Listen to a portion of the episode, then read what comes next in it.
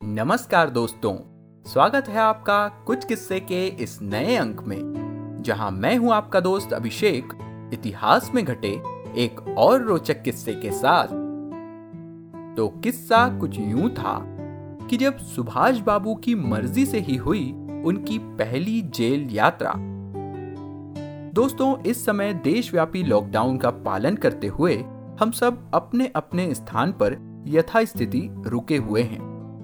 जिन्होंने अपना समय गुजारने के लिए साधन जुटा लिए हैं, उनके लिए तो ये लॉकडाउन मानो गर्मी की छुट्टियों की तरह बीत रहा है। मगर जो लोग बाहर तफरी करने के आदि है, उनको घर मानो एक जेल की तरह लग रहा है। लेकिन क्या आपको ये पता है कि स्वतंत्रता सेनानी सुभाष चंद्र बोस ने अपनी पहली जेल यात्रा के लिए स्वयं ही पहल की थी?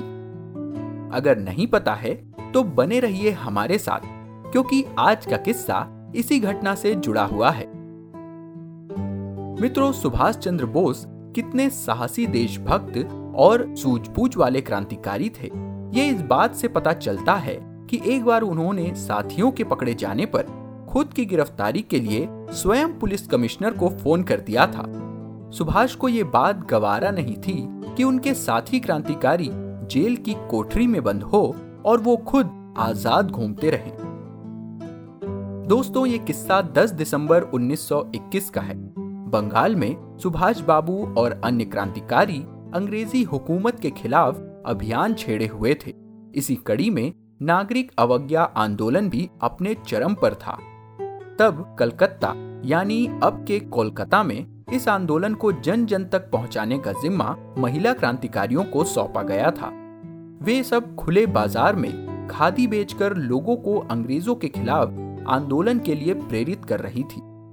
जैसे ही इसकी खबर अंग्रेज़ प्रशासन को लगी, वैसे ही उन महिलाओं को गिरफ़्तार कर लिया गया। बोस को ये बात पता चलते ही उन्होंने इसके तोड़ के लिए एक अहिंसक रास्ता अपनाया। उन्होंने जनता से आवाहन किया कि वे अधिक से अधिक संख्या में स्वतः अपनी गिरफ्तारी देकर जेल को भर दें। बस फिर क्या था? लोग जेल की तरफ़ दौड़ पड़े। उस वक्त जेल जाने वालों में देशबंधु चितरंजन दास और मौलाना अबुल कलाम आज़ाद सरीखे दिग्गज भी शामिल थे। देखते ही देखते जेल लोगों से खचाखच भर गई। जेल प्रशासन ने स्थिति अपने हाथ से निकलता देख गिरफ्तारियाँ बंद कर दी। इसके बाद इस अभियान के स्रोत, यानी कि सुभाष बाबू को सरगर्मी से ढूंढा जाने लगा। लेकिन छिपने की कला में माहिर सुभाष को पुलिस खोज ही नहीं पाई।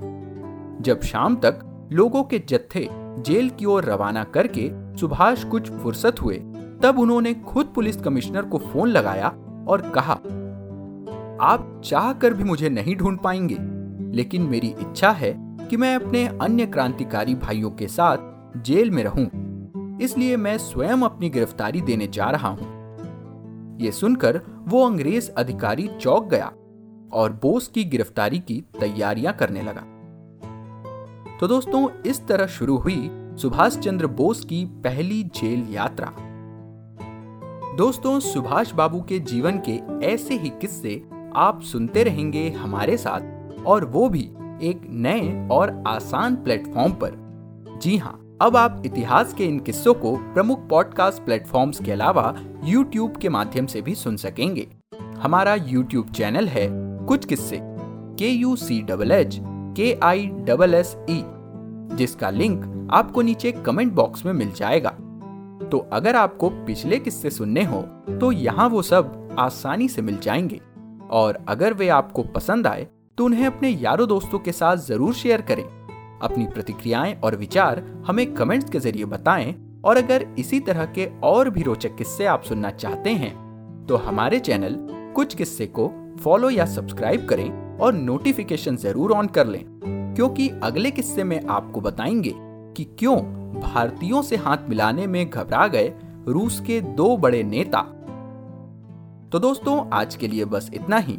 जल्द मिलेंगे इतिहास में घटे एक और रोचक किस्से के साथ। तब तक के लिए अपने दोस्त अभिषेक को दीजिए इजाज़त। नमस्कार, जय हिंद।